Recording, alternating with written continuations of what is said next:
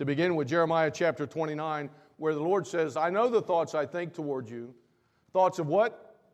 Peace and not evil, to give you an expected end, to understand that God has a plan for all. How many of you believe that given any circumstance, God has a plan for my life? Yeah, you, you kind of, okay. And then, it, and then life happens, right? But how many of you believe that in the, in the marching orders of my life, right? In the sense that God has a plan for my life, He only reveals it one step at a time. And that's where I begin to like, I'd like to know what's around the next bend. But we're not going to know that until we take the, right? So in Psalm, it says, the steps of a good man are ordered, right? Set forth by the Lord. Psalm 37. So the Lord's leading is strictly on an as needed basis, right? I mean, some of you would say, well, I'd like to know what's going to happen next year. It might scare the pants off. Well, scare you to death, right? It would just, it might frighten you beyond, and it would paralyze you with fear. I'm, I'm good to know that God is in control and that all I need to know is what's the next step. What's the next right thing for me to do? And to know that that will lead to the next step and the next. I like what Bill Gothard, and that's an old, some of you may not even know that name, but uh, he had some interesting writings. Pretty, uh, anyway, good guy. But Bill Gothard said, God's will is exactly what you would choose if you had all the facts. God's will is exactly what you would choose if you had all the facts. But guess what? You don't. In all thy ways, I like Psalm or Proverbs 35, right? Lean not into your own understanding, but in all thy ways, what does it say? Acknowledge him, and he shall direct thy paths. To acknowledge is to become acquainted with. To become acquainted with God. The more you are acquainted with God and His Word, the more you will understand and be able to follow after His will. In time, faith will reveal its purpose so that you might be perfect and entire or complete and lacking nothing. James chapter 1. Faith expressed over time reveals the purpose, which is the point of the book of James, where we read that faith is made perfect by what? By obedience. By obedience. So we concluded last week stop trying so hard. I don't know if you remember that. Stop trying so hard to work things out, and by all means, don't jump to conclusions, but just take the next right step. And by the way, if you don't know the next step, Psalm 46, what does he tell you to do? Be still. And just know that I'm God. And the hardest thing ever given a man to do is to be still. Right? Well, so much of our conversation, so much of our teaching, right? You, you read 101 ways how to, you know, whatever. So much of our conversation and teaching and prayer is about how God, can God fix my problem. But I don't know if you've realized it yet or not, but it's not about you.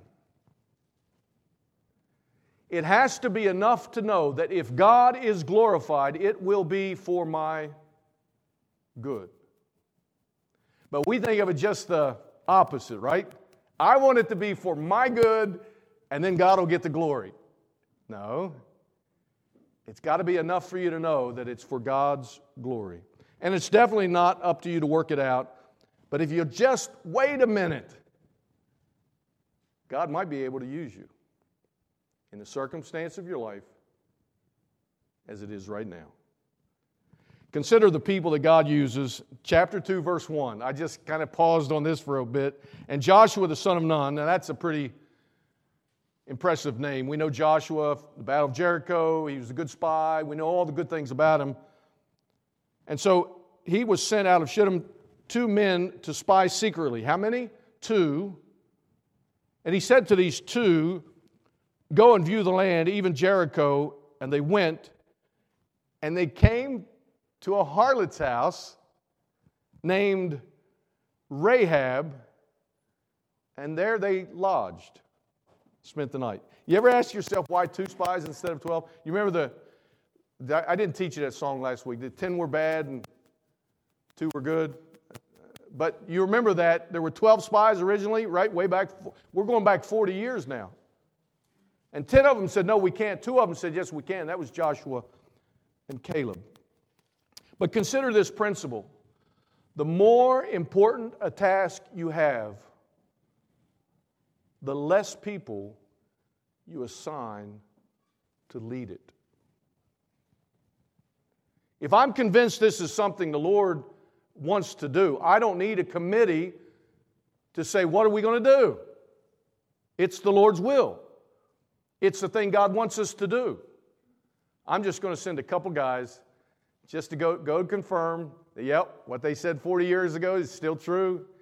It's there, it's the same situation. And I just want them to come back and convince with a, with a convention, with a conviction that it's the Lord's will. Let's get to it. When you're convinced of the necessity of a project, you don't need a bunch of people to try to convince everybody else. You just say it's the Lord's will, let's go. So after 40 years of convincing them in the wilderness, it was no longer a question of if we can take the land, it's simply a question of when will we go. And time was at hand. By the way, how many times does God have to speak before it's disobedience? Right? Joshua and the people were excited, and with great anticipation, they needed to send out only two spies to confirm, not question, what God had said. God used fewer spies than before, and He also used a lower class of people than you might have gone to seek for help. Where'd they go? You ever ask yourself why a, why a harlot's house? A lot of people try to explain it. Well, you know, they wouldn't, they wouldn't be, it wouldn't be unexpected that people might come and go from this house, like a brothel or something, you know.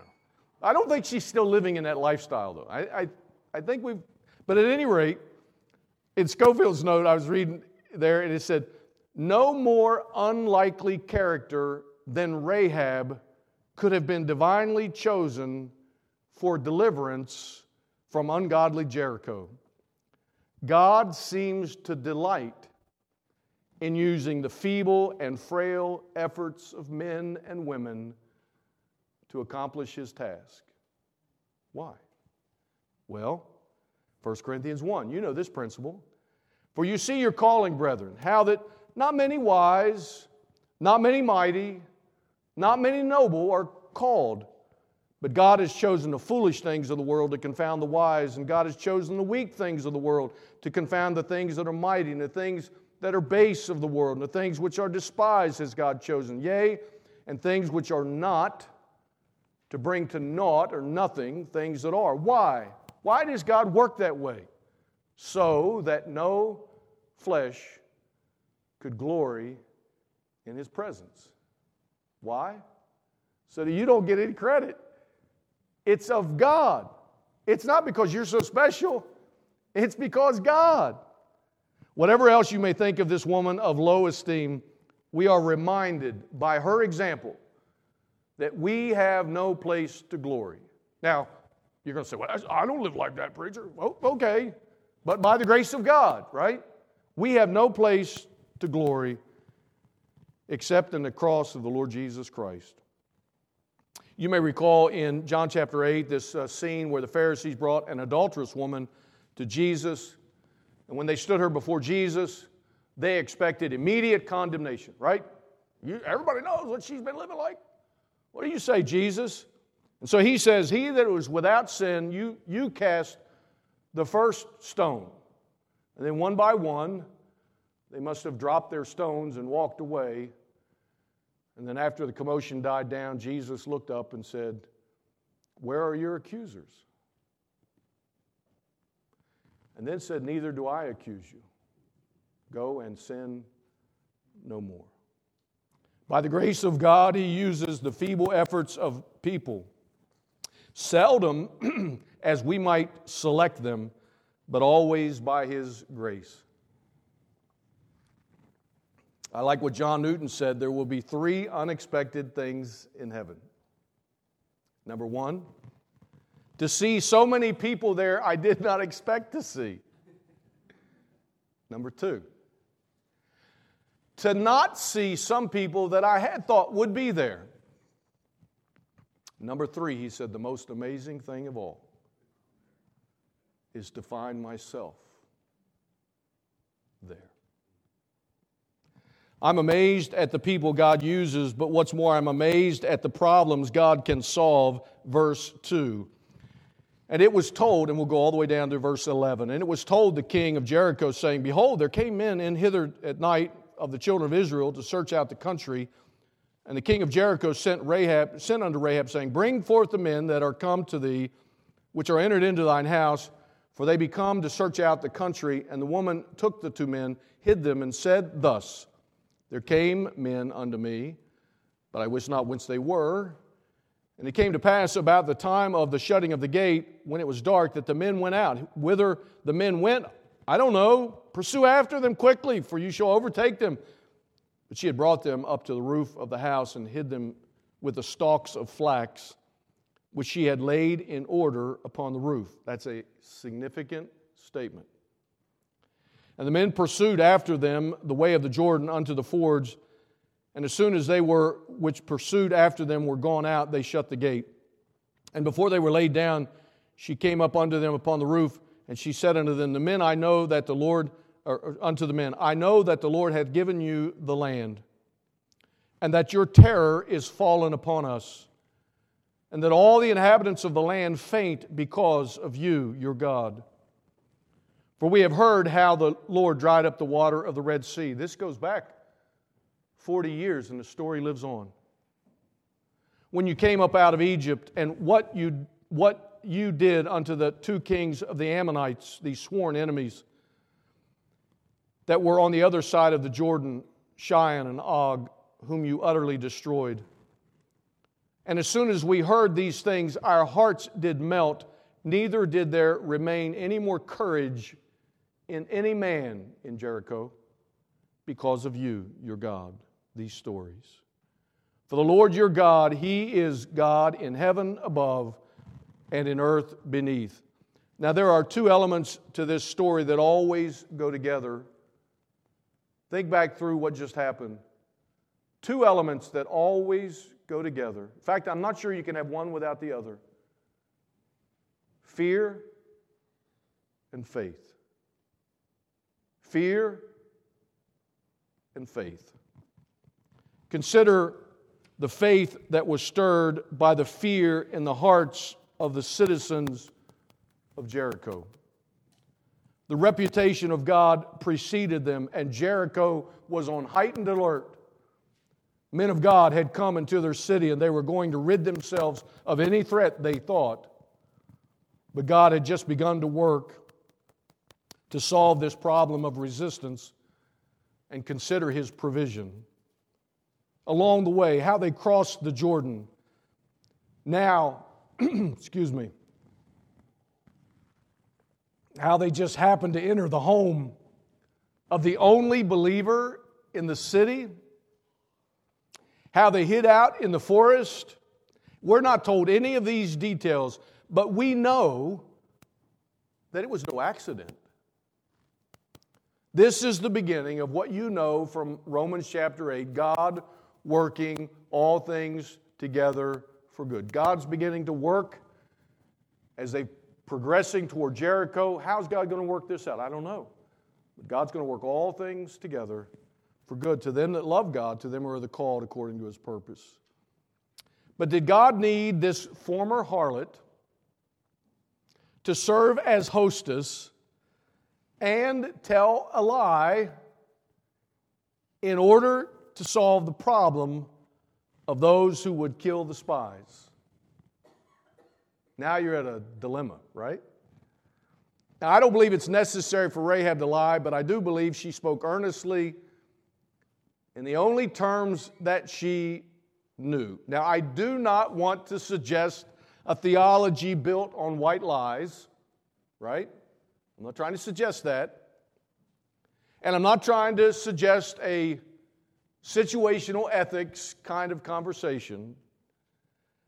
But may I just say in passing, be patient with young believers that did not grow up in church like you grew up, that perhaps came to the Lord later in life and still have some hang ups from some of the past vocabulary and conversations and habits of life. They may not say it the way you'd want it to be said. They may not wear it the way you want them to wear it.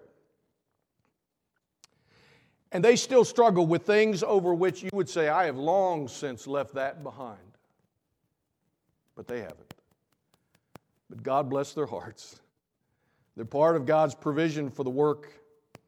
And if nothing else, then to remind us of the depths from which you and I have come. And that but by the grace of God, that's me. well, the family of God is not monolithic. It's not stagnant. We are not zombies walking around as sort of robotic motions that we all do exactly the same thing, but we're always giving birth to new babies in Christ. And they need time and they need encouragement and they need help to grow in the grace and the knowledge of our Lord Jesus Christ. In fact, a closer consideration of this woman, Rahab, lest you think I'm making too much of it.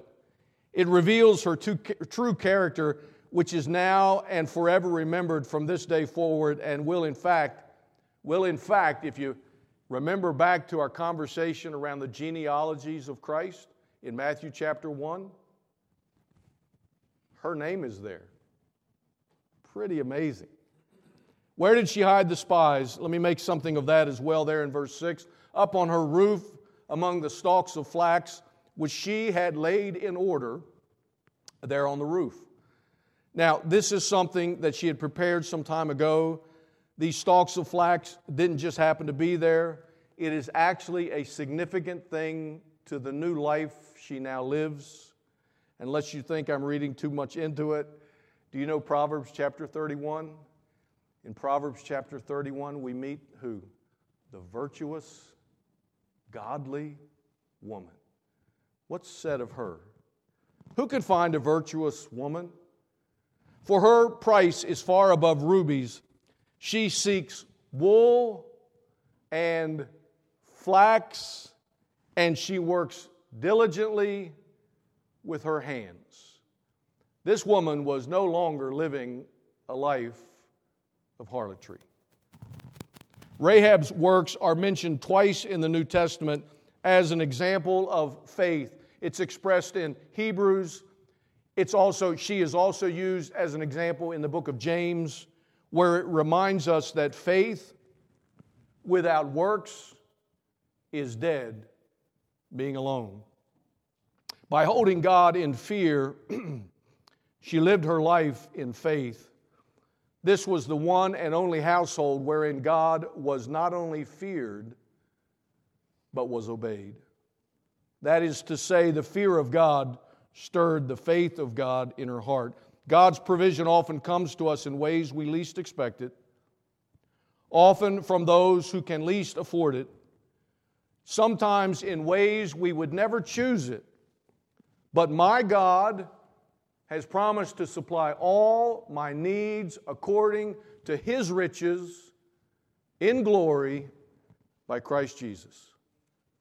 And not only does he provide, he protects. You remember this often repeated phrase from the book of Joshua. We saw it last week. We'll see it again. Have not I commanded thee?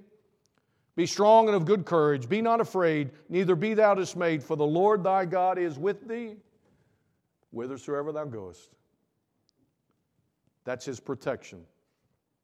So, without lifting a finger, God's reputation went before them, and God struck fear in the hearts of all the military men, and all the families, and all the people.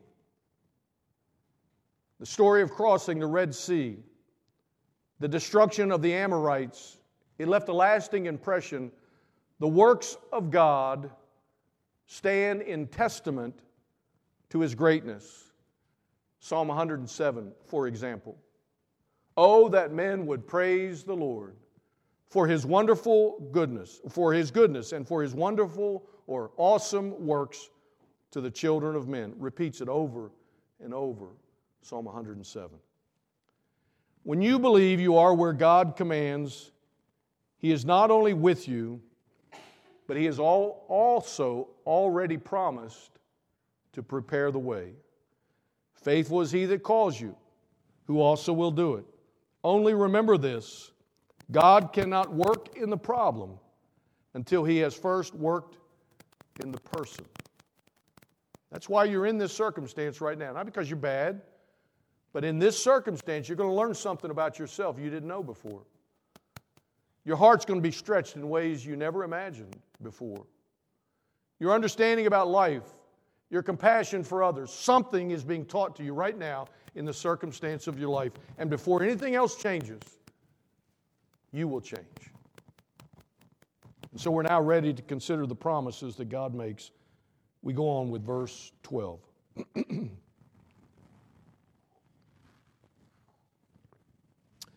Now, therefore, I pray you, swear unto me by the Lord. so, this is Rahab speaking. I've showed you kindness, so that you will show kindness unto my father's house and give me a token.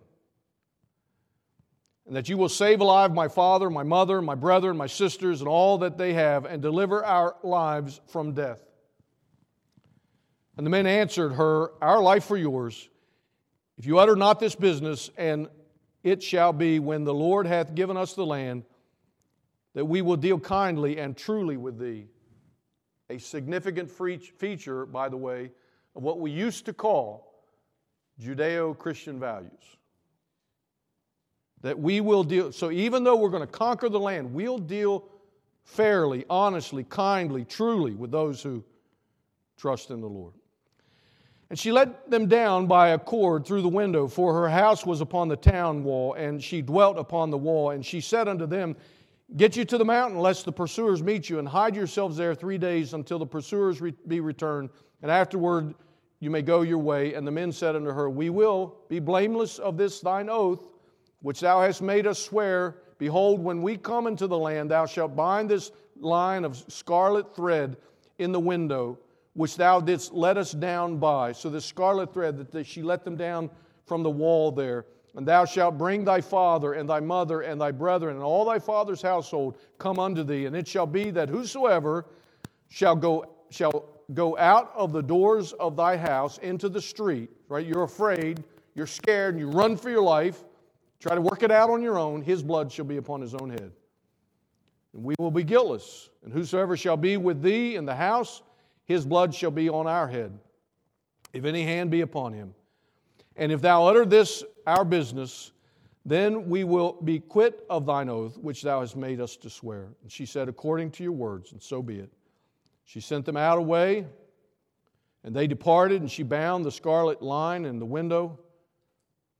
And they went and came unto the mountain and abode there three days until the pursuers were returned. The pursuers sought them throughout all the way but found them not. In the promises that God makes, faith is required. Back up in verse 1, when the spies were selected, what did they do? They went. That's it. God says, do it. And you say, well, I'm not sure this is a good time. I'm not sure. Well, maybe we should take a couple extra guys with us. Maybe we should take some more provisions. I'm just not sure. God says, I obey. As they entered the city, they were led into the only house of refuge. When they were pursued by the king's men, they trusted a stranger to whom God had led them. And with the coming destruction of Jericho, the woman was told to stay put in her house and to not flee outside. And finally, when the spies returned to Joshua, they declared by faith, The Lord has delivered them into our hands. Well, that's pretty assuming. Hebrews 11, that great faith chapter. Again, we read, By faith, the walls of Jericho fell down after they were compassed about seven days. You remember the whole story? Marched around, around. Remember that? Walls of Jericho. And you sing a song, maybe another kid's song, and we sing this song about it. By faith, it says, the harlot Rahab perished not with them that believed not when she had received the spies with peace. I think sometimes we call upon people to believe in a rather weak image of who God is. And we leave people to wonder if He'll be there to help when I need Him the most. And if He shows up, will He even be able to do anything about my circumstance? Because we don't know the reputation of God. We serve an omnipotent, almighty, all powerful God. And should He choose, He can raise the dead. Should He choose, He can heal the sick. Should He choose, He can shut the mouth of lions. Should He choose to glorify Himself in that way. I don't know about you, but I find it much easier to trust in this kind of God who is over all the earth. Psalm 47 again. For the Lord Most High is terrible. It's the word awesome. He is a great king over all the earth. In the New Testament, the disciples, remember the disciples, they'd been with Jesus, they'd seen all kinds of miracles, right? They believed he could heal the sick, the blind, etc., you name it. and then they're in a boat one time with Jesus who had fallen asleep. And they wake him up. Like, don't you care that we perish? Oh, ye have little faith. And what does he do? Peace, be still.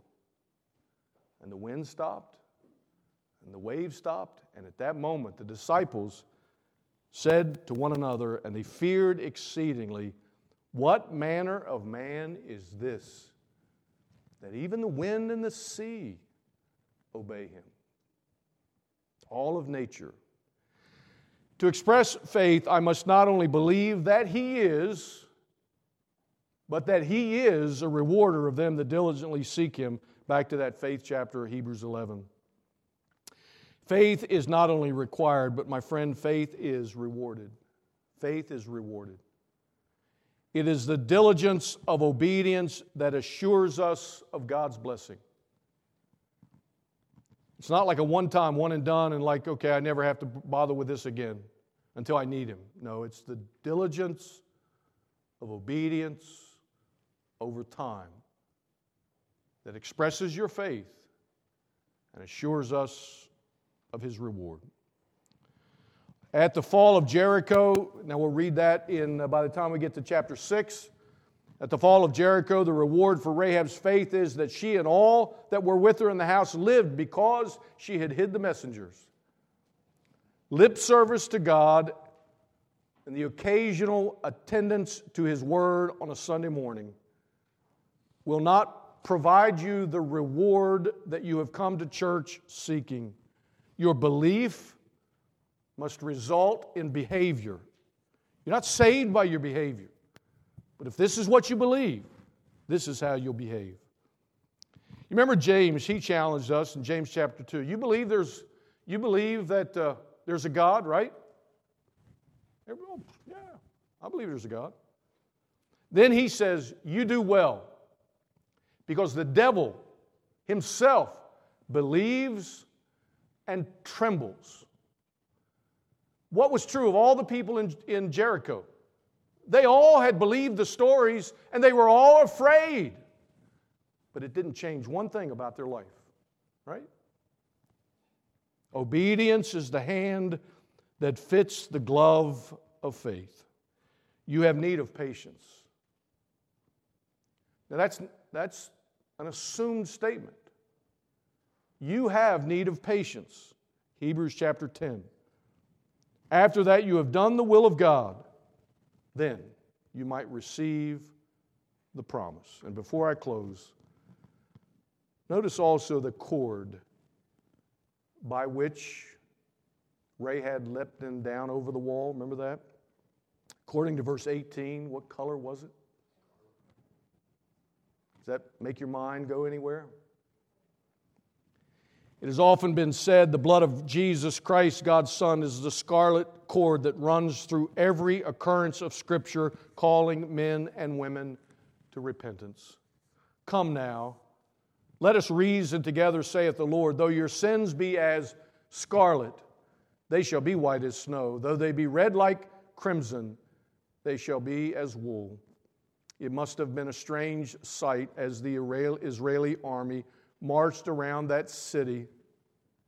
And every time they passed Rahab's window, there was the scarlet cord. Stranger still must have been the protection of this one section of the wall in which Rahab and all her household dwelt. Everything else collapsed except this one section of the wall. How shall we escape? If we neglect so great a salvation, which at first began to be spoken by the Lord and was confirmed unto us by them that heard it. Hebrews 2. Matthew Henry, in his commentary, points out the rest of the story. I alluded to it earlier. The rest of the story, right? Paul Harvey. Matthew chapter 1. I won't read it. But in Matthew chapter 1, we realize that Rahab, this Rahab, this former harlot, this Rahab, was afterwards advanced to be princess in Israel. She became the wife of Salmon, not Solomon, Salmon, Salmon, the mother of Boaz. Is that a name you know? Rahab, princess of Israel mother of Boaz, by which she becomes one of the ancestors of the Lord Jesus Christ. Those that faithfully serve Christ and suffer for Him will not only be protected, but also enjoy the preferential treatment of God, who will do for them more than we are ever able to ask or think. Isaiah 40, you know this. They that wait upon the Lord shall renew their strength. They shall mount up with wings as eagles. They shall run and not be weary. They shall walk and not faint. The story of Rahab and the spies reminds us that God's merciful kindness is great toward us, and the truth of the Lord endureth forever. And so the spies returned to report that this city was all that God had promised knowing that God's reputation preceded them to set to flight the unbelieving of the land. Keep in mind, it was enough for them to know that God had prepared the way. Although the plan of attack had not yet been revealed, never forget God's plan is provided on an as needed basis. Do you have needs today? Are there giants that you're facing? Do some things seem out of your control? Philippians 4 My God shall supply all your needs according to his riches and glory by Christ Jesus. I cannot tell you what God is going to do in that circumstance that you're facing right now. But I do know his reputation, and based upon his reputation, I know that given my circumstance, his will is exactly what I would choose if I had all the facts. Before you enter the land of your giants, acknowledge God, right? Get acquainted with God. Don't wait until the wheels fall off. Get acquainted with God because pretty soon you're going to need Him. I don't know what you're going to face, but you're going to need Him. Call upon the Lord now.